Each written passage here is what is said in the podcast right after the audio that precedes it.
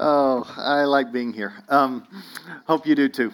Uh, we are going to jump back in to our study of the book of Luke. So I encourage you to grab a Bible, um, pull out the app on your phone. If you want a hard copy version, we got some on the end of some rows. You can ask your neighbor for one. We'll be in Luke 18. That's where we find ourselves today. On the home stretch, we will be going through the book of Luke all the way through Easter. It's April 1st, and then the week afterwards. Um, and then we'll uh, dive into some other fun and exciting things that I look forward to talking about in the weeks and uh, months to come. So, Luke 18 is where we are. I'm going to read three verses for you. Going to really mess you up this morning. Uh, verse 1 of chapter 18, verse 9 of chapter 18 and verse 17. Just random numbers I like, so I thought I'd just pick out the numbers. Um, actually, no, I'm going to read them because they have purpose. Verse 1, verse 9, verse 17, Luke chapter 18. I'm going to read those and then I will pray.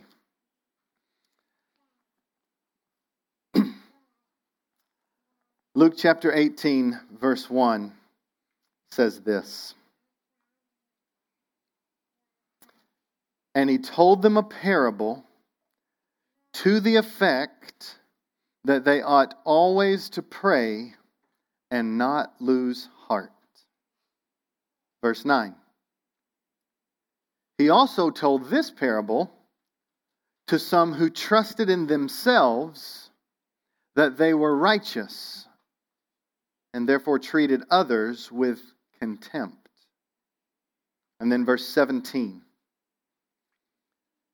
Truly I say to you, whoever does not receive the kingdom of God like a child will not enter it. Let's pray.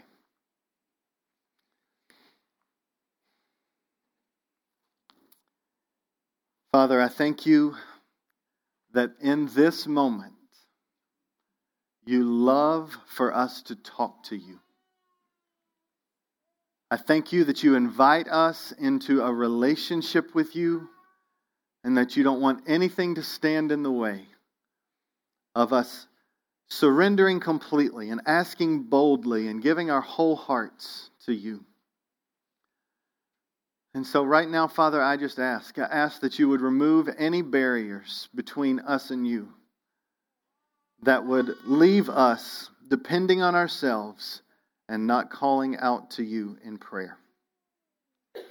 Father, I beg of you, may we leave here more mindful of your goodness and glory, and more excited and resolved to be still and pray to you. I ask this in Jesus' name. Amen.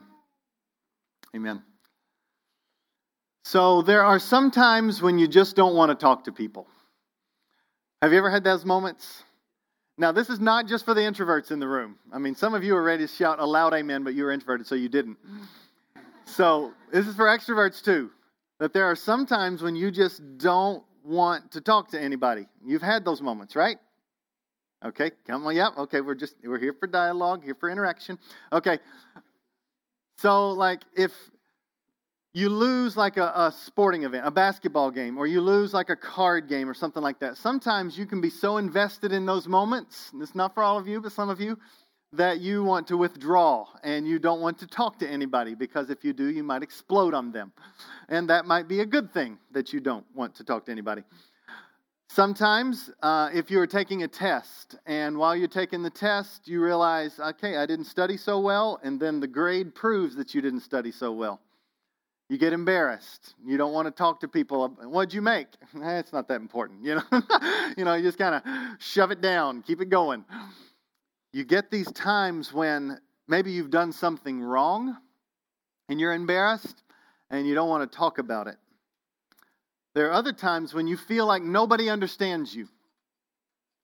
You feel like you're not being heard.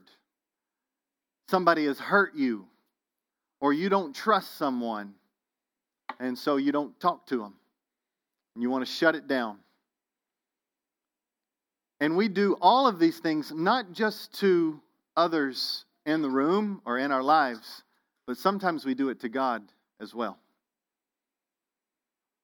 Sometimes when we wish we could change a circumstance and we try to fix it ourselves and we realize we can't, we get frustrated. We don't want to talk to God about it. Sometimes we do something legitimately wrong. We don't want to share that wrong with anybody because it's embarrassing to say, I was wrong, I'm guilty. So we don't talk to God about it. Sometimes, because things have gone horribly wrong or are very difficult in your life, you don't trust God. You wouldn't say it that boldly, but deep down you know it's true. You don't trust Him. You're afraid He's not going to do good to you. And so you don't want to talk to Him. You just stay distant. You keep it moving. And all I want you to know is that in these moments, when you feel like there are reasons not to talk to God, God is speaking to us in Luke 18 to say this Don't let anything stand in the way of talking to me. Don't let anything stand in the way of talking to me. I want to be with you. I'm approachable. I am trustworthy. I love you. He is saying to us today, don't let anything standing stand in the way of you talking to me. Now, as we look at Luke 18, there are three major sections um, that we have uh, that we're going to look at, two of which we've actually looked at several times in the past. What I'm hoping to do with this chance is to look at it and apply it in a little bit of a different way because although God's meaning is the same, the application is multifaceted like a diamond because our lives are different and they hit us in different ways at different times. And so, what I want to look at in these moments right here is that we have a God who teaches us through Luke 18 that there are many reasons why we say, I cannot go to you, or I will not stop and I will not pray. And we have a God who says, I want you to keep coming to me. Don't give up. Don't let anything standing, stand in the way of talking to me. So look at what chapter 18, verse 1, and it says this. And he told them a parable to the effect, or in order that they ought always to pray and not lose heart. This word ought to. You've got the ought tos. What is what does it mean if something if you ought to do something? It means it's necessary. It literally says in, in the original languages, it says it is necessary to pray. You need it. But when you hear that, sometimes you can just feel like, well, that's just one more to do. That's just one more religious burden. But do you think that way if I say you need to eat? Like some of you, you didn't eat breakfast and you're hungry right now. You're hoping I finish quickly so you can go scarf down some food. And so if I say you need to eat, you think, hey, he's a pretty good guy. Yeah, you need to eat. So ought tos are not always bad. Like if I say you need to drink some water or you'll get dehydrated and you'll get a headache, that doesn't mean I'm against you, right? That means I like you. I want you to be hydrated. There's a lot of ought tos that are good for you. Like, I want you to go, I think you should spend more time at rest. You're like, yeah, that's exactly right. I need more rest time. Uh, tell everybody else that, including my boss. I need rest time. Whatever it is, when we look at this ought to, the problem with prayer, the problem with prayer is, is it's not that busyness is our problem, it's that it's not a priority. It's not seen as life giving, and therefore there's all these things that stand in the way of us just hearing a tender father say, I want to be with you. I want to talk to you. I want to hear from you, and I want you to hear from me. And so he says, I don't want anything to stand in the way of you talking to me. And so, what we're going to look at are what are some of the things that stand in the way of us going to our Heavenly Father in prayer? What are some things that stand in the way of us going to our Heavenly Father in prayer? Let's look at the first one. The first one might be called weariness. Weariness. And I get it from the very first verse. He told them a parable in order that, so he's going to tell this story. Parable is a story that has a meaning that by those who have spiritual ears that want to hear, they can understand it. From those that don't have ears to hear, those who have hardened themselves, it'll be hard to understand, confusing. So he tells them a parable for this purpose that they would always pray. What's always pray? It's the sense of it, it's to characterize your life. It's just as you go about, just as you have to walk every single day, just as you have to eat every single day, there's this sense of it just characterizes what you do. It's, it's what it means to be a spiritual human. It's what it means to be a follower of Jesus. You just, you're praying. You're a praying person. And yet he says that they always they ought always to pray and not lose heart. What does it mean to lose heart? What does it mean to lose heart? It's when you get tired. It's when you're ready to give up. It's when sadness comes at you and you're like ready to throw in the towel. Or you're cynical and, and everything just got to have a secondary agenda on the back end. So I just don't know if I can believe this. So you just you struggle and you just want to give up. Or maybe you have what's called the Johnny Raincloud syndrome, where like everything that you look at, it really has kind of a cloud over it. It's kind of negative in your perspective. You know, like if I say it's sunny outside and you say no, it's cold. I was like, okay, both are true, but isn't it sunny? And I say, I say, isn't it nice and warm in here? And you say, yeah, but it usually isn't. If, you're, if you're a guest, just wait. Come on back. Some of you, I say, you're glad, I'm glad you've got a job. And you say, yeah, but it's, it's a horrible one. Or I say, I'm glad you have a friend to walk with you through this. Or I'm, I'm glad you've got a spouse that's with you. But, and you say, yeah, but they're hard to live with there's this sense of weariness talks like that. Weariness struggles to see where God is at work, struggles to find things to be thankful for. Weariness is something, it's different than fatigue. Fatigue can be solved by seven or eight hours of sleep. Weariness, you, you go to sleep and you wake up and you still feel heavy, weighed down. Jesus says, I'm telling you this story so that you would always pray and not give up, not give in to the weariness, not throw in the towel, not say, I'm done. And you know why? Because he knows that in the spending time with him, you begin to be changed. He begins to give hope. When God's a part of the equation, hope is always a part of the equation. When you remove him, when you struggle to go to him, then of course you get more hopeless, dismal, despairing. But here's the one we're going to Jesus. He knows what it's like to feel sad or to weep over some of the loss of a loved one, like his friend Lazarus, who died. He knows what it's like to be misunderstood and to be ridiculed unjustly, to be oppressed. He knows what it's like to want something to go another way and it not go that way. These are the things that can lead to weariness. He knows what it's like. He knows what it's like to have to wait. I don't know if you ever thought about this. Jesus is God, that is a true statement, and he had to wait for 30 years before basically the package was opened. And for 30 years, he lived a mundane, simple carpenter type life. He learned, he was told what to do by parents. He had to deal with relationships issues. And He just lived life as normal. He walked streets, he ate food. 30 years he waited for the package of his godness to kind of begin to leak out. And I get weary when I wait for 30 minutes. We all do.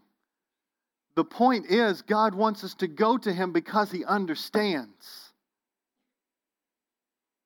That's the point of the, the fancy word is the incarnation. That's the point of Jesus coming to us and living the life that we couldn't live and dying the death that we deserve is to say He understands. So come to Him. Why don't we pray? Sometimes it's because of weariness. And He says, Don't let that be a barrier. Don't let anything stop you from talking to me. What's another one? Unworthiness. Look at the story, verse 2. So remember, he tells this story so that they would always pray. They would be characterized by prayer and not lose heart, not go weary, not give up. Verse 2, he says, So here's the story. In a certain city, there was a judge who neither feared God nor respected man. And there was a widow in that city who kept coming to him and saying, Give me justice against my adversaries. Now, why did he choose a widow? He could have chosen a couple. He could have chosen a rich person. He could have chosen a business executive. He could have chosen anybody. Why did he choose a widow? Because a widow is the picturesque person of one who is marginalized, estranged, and poor. Luke does this all the time. Some of you might be like, why do we talk about the poor all the time? Well, let's make sure you kind of understand. Here's the way the Bible rolls in, talk, in terms of talking about the poor. You start at the beginning, and it goes like this on, on this little tick meter of when it addresses poverty, the first five books are pretty full of it. And then you keep going and it addresses it a little bit. Then you go to Isaiah and it spikes a little bit, and Jeremiah. And then you go to the minor prophets and it spikes some. And then you come into the New Testament and it goes like this. And when you get to Luke, it literally does this. Beep, beep, beep, beep, beep. It's like all over the place. Uniquely and intentionally, Luke wants his reader to have a keen eye towards the marginalized, the estranged, and the poor. Because he knows it'll change how you view God, how you view yourself, and how you live. It'll make you humble. It'll help you to analyze your sin in ways that you never would. Were you not to collide with those who believe they're not valuable or who are told that they're not important. And so, who does he use? He uses a widow. Why does he choose a widow? Because she has no asset to bring but her persistence when it comes to this judge. You get a rich man, he can pay off the judge. The judge will render a verdict a little quicker to bring some justice. What's this woman have? She has nothing to bring but herself and her persistence. She's poor, she's estranged. And look at what it says for a while he refused, but afterward he said to himself, I'm in verse 4 Though I neither fear God nor respect man, yet because this widow keeps, what's the next two words? Bothering me, I will give her justice so that she will not beat me down by her continual nagging, basically. Do you see how this woman is being viewed? She's a bother. She's in the way. And yet our God says, No, no, no. I want you to come to me in prayer. You're not a bother. On the contrary, Deuteronomy 32:10 says this. He says, this is how God views us. He says, and God encircled them, that is his people, and he cared for them as the apple of his eye. It's, it's like he looks at us and he says, you are central to my affections. You are my prized possession. I love you. You're not in the way. You're not a bother. You're valuable to me. And it is the case for many who are abused or treated improperly that they believe that their lives don't matter that much. They struggle to feel any sense of worth or value. They believe the lies they've been told, which is you're just an object rather than a person. And they're told they're not valuable because they're not powerful, because they don't have. That's why I'm thankful with some of this movement of hashtag Me Too, where some of these stories are coming out and women are feeling like their story does matter. And people are able to share. Because when this judge looks at this woman, she is not granted justice because her voice matters, but because she's getting in the way. Our God is not like that. Our God says, You're not a bother, you're valuable. And even though you feel unworthy, I want you to come to me. Always pray and don't give up. Because you're the apple of my eye, and I proved it by giving my son for you. You are valuable. You are precious. You're not an object, you're a person, a person to be loved. And so, men, women, all ethnicities, equal in value and significance and worth. You all have a voice, and God says, I want you to use it to call out to me. Another barrier. If it's weariness, it's one. Unworthiness is another. Another barrier might be oppression from others. Look at what she's praying for. Look at verse 3. And there was a widow in that city who kept coming to him and saying, Give me justice against my oppressors, against my adversaries. And so, what's she praying for? She is experiencing those who are making life hard on her, who are oppressing her, who are going against her. Now, she doesn't let that keep her from coming. And that's the example. The example Jesus is putting before us is don't stop coming just because things are hard. Come after me, go after me. But we know what, how it happens, don't we? When we experience suffering, when we experience oppression, we believe God has left us, like He's gone on vacation, like He doesn't care, or at least sometimes we think he's got more important things to do. And so the oppression and the suffering lead us to feeling estranged.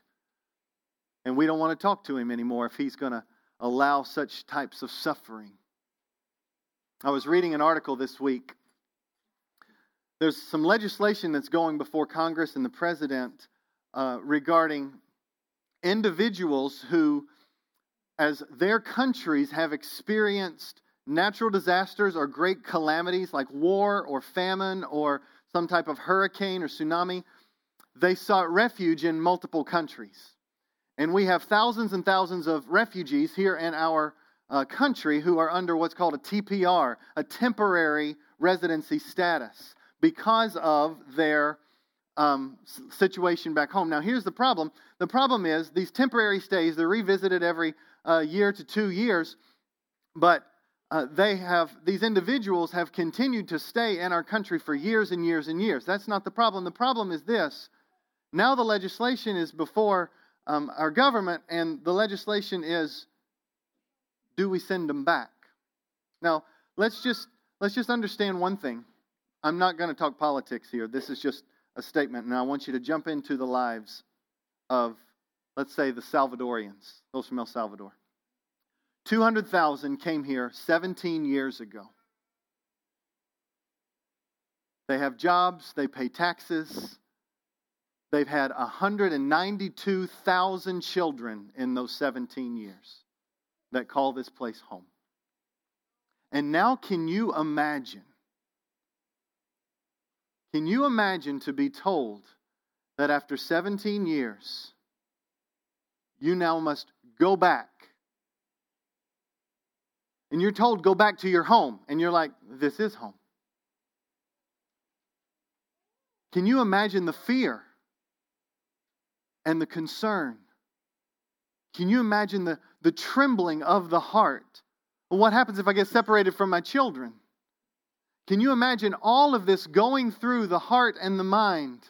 And you, what do you do when you feel those things? Some people, if they see that that's a possibility or they see loved ones experience those kind of things, they won't call out to God because they believe God is absent. Some people who feel those things, though, they do call out to God. In their suffering and in their oppression, they ask for God to bring justice, ask for God to help them. to help them through this situation. But what does oppression and suffering do to you? What does it do to you? Does it lead you to want to withdraw from God or draw nearer to Him? For many of us, the situation of our world, the situation of individuals against us, systems and structures, whatever it is, it's just hard, isn't it? And what do you do when it's hard? Withdraw, draw near. This woman right here, she was pleading for justice. And in the midst of her injustice, in the midst of the justice not being answered, she kept coming and kept coming and kept coming. And God wants us to not lose heart when others are oppressing us. But that leads to the next one. The next one is another barrier to prayer would be the, sl- the seeming slowness of God's response. Have you ever felt like God was slow in responding? It happens regularly when you're going through difficult times. God, help me. And you don't see the help because you were wanting the help yesterday, let alone not having to wait a little bit. There's a seeming slowness to the response of God. And I get this idea of slowness from the text in verses 6, 7, and 8. Look at it. And the Lord said, Do you hear what the unrighteous judge says? That is, because she has beaten me down with her nagging, I'm going to give her justice. Well, he says, Do you hear what the unrighteous judge says? And will not God give justice to his elect, his chosen, his children who cry to him day and night? Will he delay long over them? What do you think the answer to that question is supposed to be? Will he delay long over them? Answer no. Does it feel like it's going to be long? Answer? Yes. He says, verse 8, I tell you, he will give justice to them. What's the next word? Speedily. What's the opposite of speedily? Slow. That's right. So, what's the problem? Is God a liar? Or do we have a perception problem? I think we have a perception problem. God keeps his word. Belabors the point in the scriptures that at the right time he sent his only son. Hundreds of years, people were saying, When is the Messiah going to come? At the right time, he sent his son. But it feels so slow. It feels like he's not going to come through. So we're ready to not go to him in prayer anymore and just to give up. It's kind of like my trip to Tennessee. We go to Tennessee to visit my family, my uh, wife's family, and we do that at holidays, usually around Christmas. And so as we were going, here's how it works have four kids and tell them, okay, this trip is going to be between six and seven hours, okay, depending on how many times we have to stop. I've driven this a whole bunch of times, okay? So it's going to take about six and seven hours. You got that, kids? Good. Okay, great. Let's go. So 30 minutes into the trip, my youngest, are we there yet? Now, why would a child 30 minutes into a six hour trip ask if we are there? Because he believes it feels like it should have been six to seven hours by now. right? So 30 minutes later, I said, No, we still got a lot more to go, son. Okay, just enjoy. Are we there yet? It just keeps coming. Why is that? Because I'm slow, I'm going as fast as I legally can, okay? It's because there's a perception problem. We have a problem with understanding all that God understands. And there's a point. There's a point where we have to begin to believe that we are a little less grown up than we believe we are. We're children. And compared to what God knows and His perspective, we're infants. And we have to trust Him, which really leads to probably the next and probably the largest barrier into why we don't stop and pray is we just struggle to believe it even matters. Have you been there? I struggle to believe it even matters to stop and pray. And where do I get that? Look at verse 8. God says, I tell you, he will give justice to them speedily. Nevertheless, when the Son of Man comes, will he find, and what's the next word? Faith. Say it out loud. Faith. Will he find faith on the earth? The passage right before this in Luke 17 is about Jesus coming again. And he's telling them not to grow weary and not to give up because it seems like his promise to come is a slow one. No, he's going to come. He's going to come. He's going to bring justice speedily at the right time. But he says, when he comes, will he find people that, although they've had to wait, although the world is wearying, although things are difficult and sometimes they feel unworthy, will, they, will he find people who trust him, who believe? This is one of the major barriers that we don't stop and pray. Isn't it amazing? The hardest thing to do is to be still. I mean, like, that's what he's asking. Come to me. Stop all the franticness, right? And just be still before me. It was almost like a Christmas gift. Like, really? You let me. And we don't do it. It feels so difficult, so hard, so impossible because so many things are running through, but also because of these barriers. Do I really believe that it matters? Or am I really just talking to these ceiling tiles when I say words that sound religious and say you when I, there's maybe a person or a being that I'm speaking to? You feel this way. Here's what I want us to do. When we're stopping to pray and we're tempted to say, Does this really matter? I want you to appeal. To appeal to God's character, to appeal to His work, and appeal to answered prayers. Let's look at the first one real quickly. Appeal to His character. That is what He is doing when He lays this passage out. He is contrasting the unrighteous judge with him, the righteous judge. Do you see that? So let's walk back through. Let's hit rewind on the tape and go back. And as we are back, I just dated myself on the tape. Half of you don't even know what that is. So I hit rewind. And as we get here, we go to verse 3. And I want you to listen to the contrast because the contrast is between him who is righteous with the unrighteous judge. It's an argument from the lesser, the unrighteous judge, to the greater, the righteous judge. And here's what he says. Look at verse 3. Okay, just rewound. And there was a widow in that city who kept coming to this judge.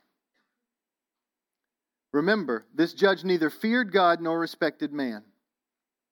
And this woman said, Give me justice against my adversaries. Verse 4 For while he refused, for a while he refused, but afterwards he said to himself, Though I neither fear God nor respect man, yet because this widow keeps bothering me, I will give her justice so that she will not be a nag. She won't beat me down by her continual coming. And verse 6 the Lord said, Here's the argument from lesser to the greater. Do you hear what the unrighteous judge says? That is, I will still answer you. And then will not God give justice to his chosen one, his children, who cry to him day and night? Now he's comparing. So let's appeal to his character. This judge didn't fear God nor respect man. What happens when you don't fear God? Your perspective is twisted, your discernment is lessened. It perverts his judgment. And yet, even with all of that, he was still able to render a right ju- verdict and to give justice. He didn't respect this woman. She was a bother to him. She didn't value him.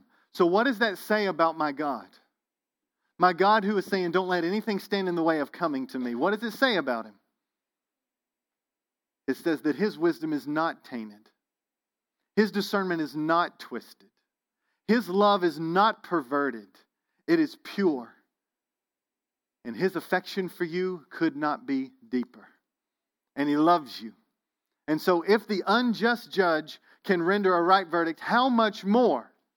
How much more will the righteous God of the universe answer your prayers, hear your cries, care about your fears, value you when no one else values you, tell you truths when you're tempted to believe lies.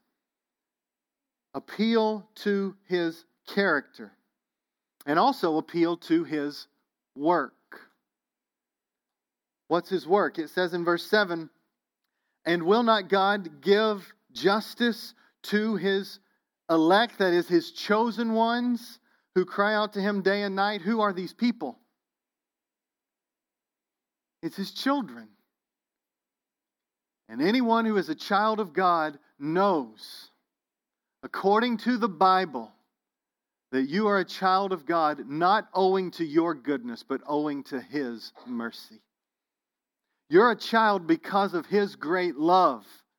You're a child because of his sovereign invasion of your life. You're a child because of his great work on your behalf. So, why wouldn't we believe in him? Why do we struggle so much when we stop and pray to believe that he hears and that it matters? If he is just and he is merciful, why do we struggle? Either his son was given for us or he wasn't. Was his son given for us? Answer yes. Either his son died or he didn't. Did his son die? Yes, either his son is still dead or he is alive. Is he still dead?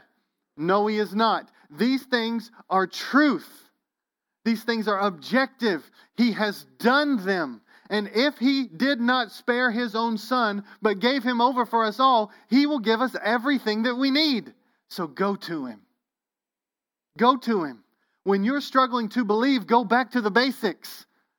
Did he overcome sin, Satan, and death? Yes. Did he communicate to us or did he leave us alone without a word? He communicated to us in his word. Does he love us or does he not? And he killed his son to say, beyond a shadow of a doubt, I love you.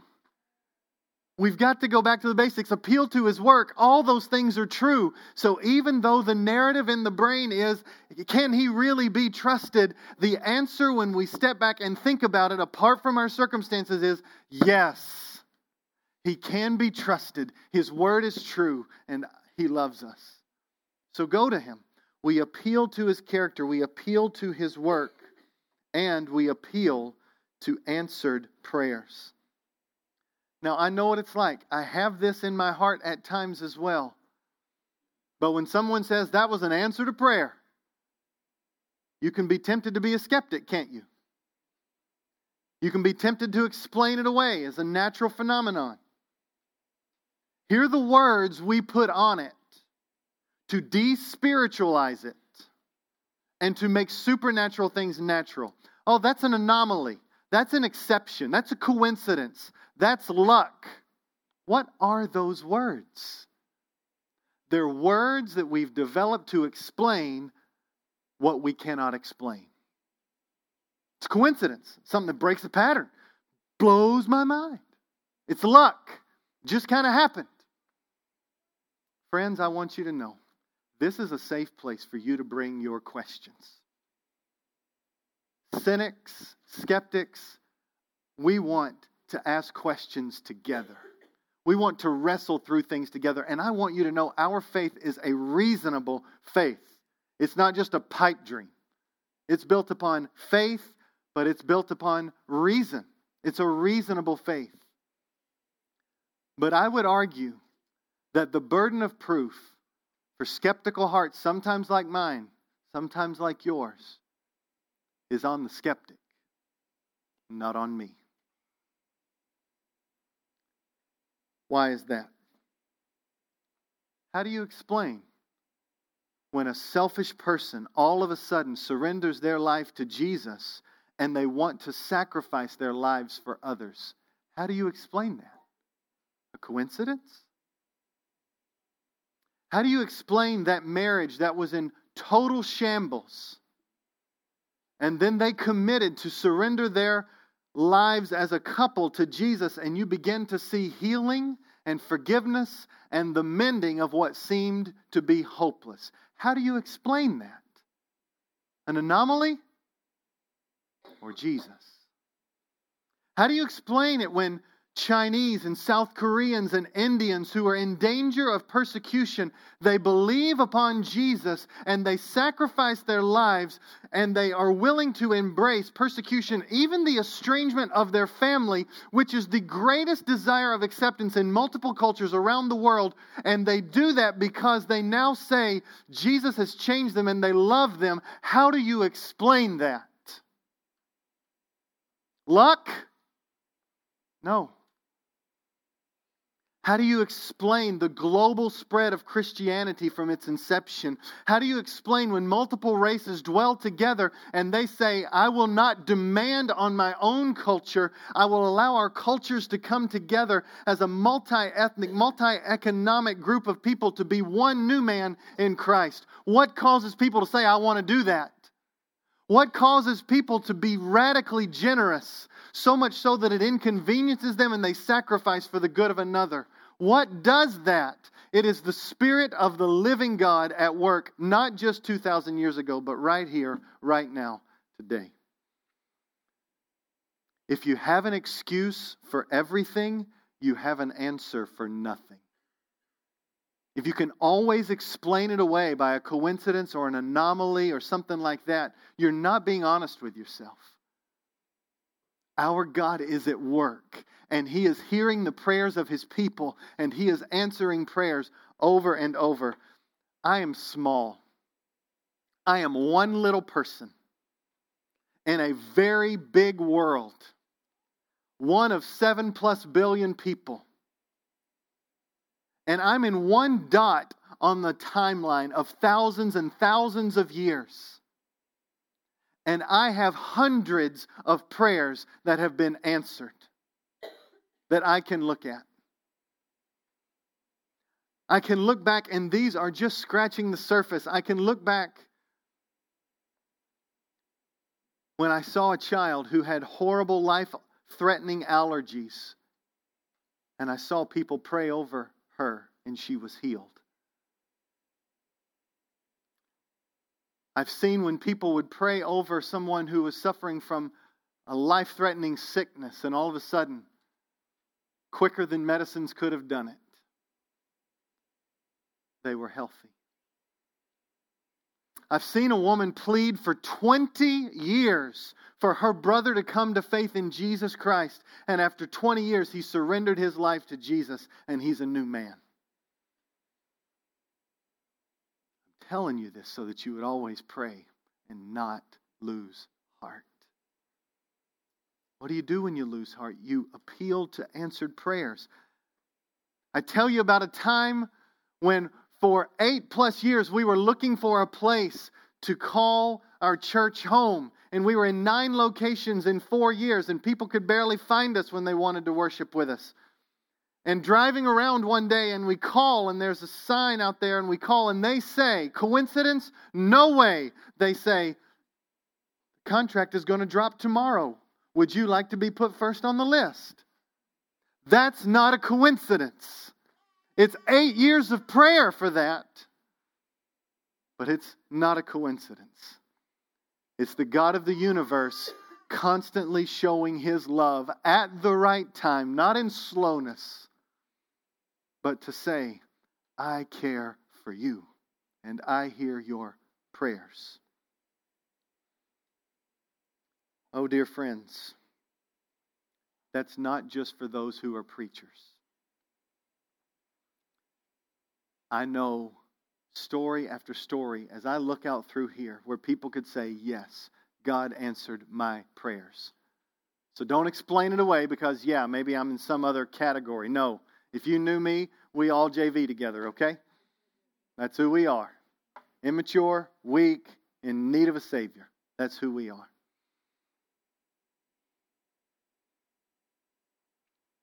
And so, when you're tempted to say, why stop and pray? Does it even matter? Appeal to his character, appeal to his work, appeal to answered prayers, and remember, it does matter. He does hear us, he does work in the here and now. Just a couple more and we'll be done. Look at verse 9. He says, And he also told this parable to some who trusted in themselves that they were righteous and treated others with contempt. what stands between us and God sometimes as we seek to go to pray? It's that we are deceived that we really don't need His help. I entitled it The Self Deception, we deceive ourselves, of self righteousness. That is, we believe we are good on our own strength, righteous by ourselves, without Him. And so we pray less. And when we do pray, it might sound a little something like this. Look at verse 10. Two men went up into the temple to pray. This is why we continue the theme of prayer. One a Pharisee, the other a tax collector. And the Pharisee, standing by himself, prayed this way God, I thank you that I'm better than that guy. That's the summary. And it's an accurate summary. I'm thankful that I don't have his issues. I'm thankful that I'm a good person. I'm thankful. That's how a self righteous prayer talks. It talks with a down looking view on other people who don't measure up to yourself. And you're like, I would never be so arrogant to pray like that guy. Have you not ever stopped and found yourself praying and saying, God, would you just fix them? They've got so many issues. If their issues were fixed, I would be okay. Have you, now, come on now. I know, I know. Why do I know? Because I know I got issues too. I know I've been so, fr- I can't tell you how many times, here's how I pray.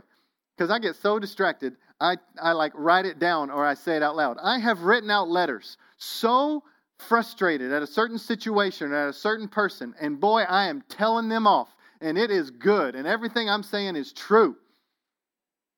This is a prayer. They would see that, they would be fixed. But if you are genuinely connecting with God, you can't keep that tone long. Because what happens is, and I've experienced it multiple times, multiple crumpling of the letters, multiple deleting of whole emails. Because as I was bringing everything to God, which He wants, He wants your mess. He wants your fears, He wants your tears, He wants your frustrations, He wants it all. But when I'm giving it to Him, what He does is I begin to experience what's precious about prayer, He begins to change me. I begin to actually see what I'm saying, and I'm like, eh, well, okay, yeah, maybe I was a little defensive. Maybe I did get a little angry. Maybe I did press too hard. Maybe I wasn't listening to them and caring for their needs. Over and over and over. And God begins to do this.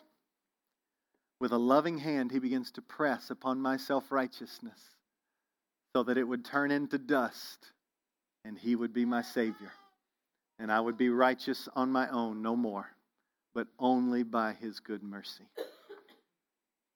What can stand in the way of your praying is a over evaluation of yourself.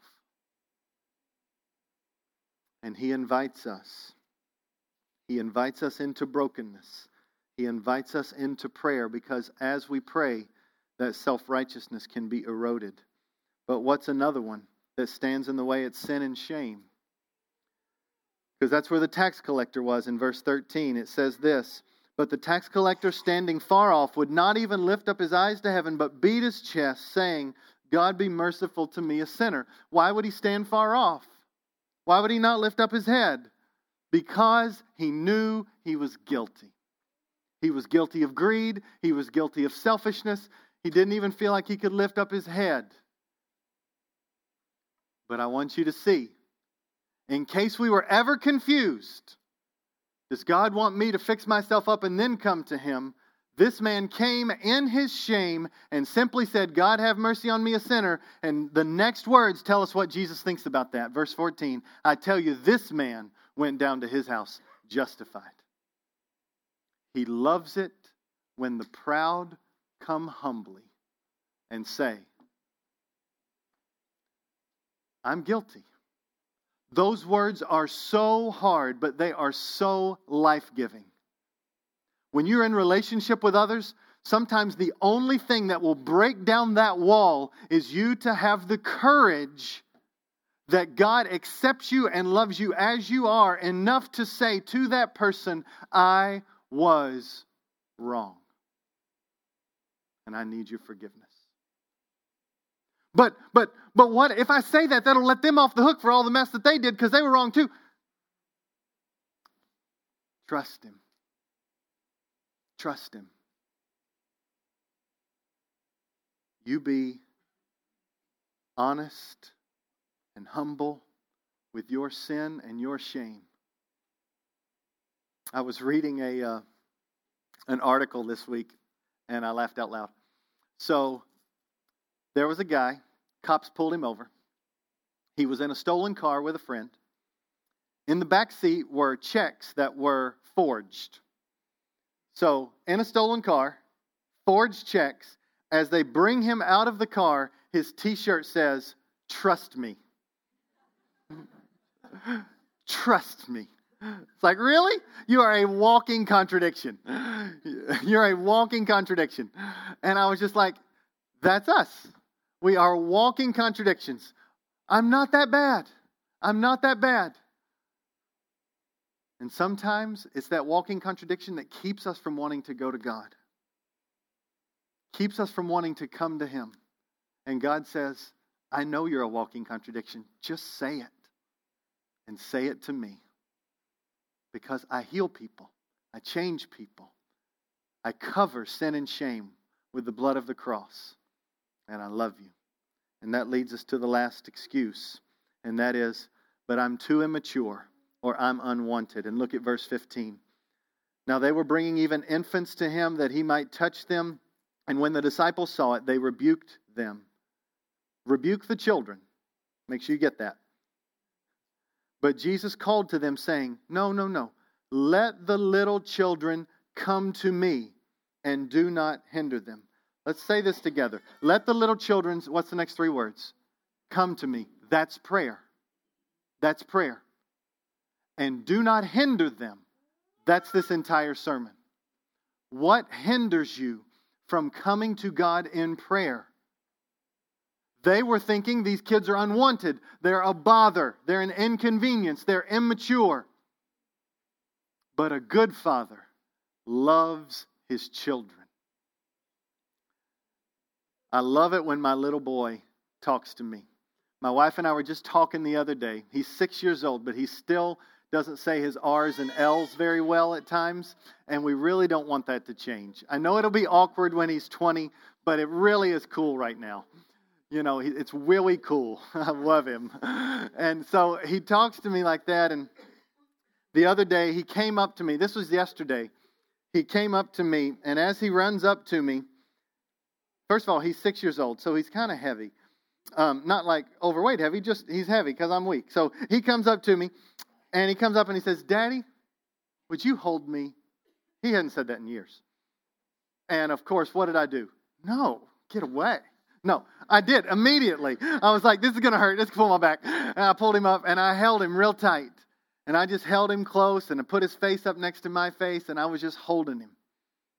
And I was like, that's what God wants. He just wants us to feel like the comfortability to come to him and say, hold me, hold me.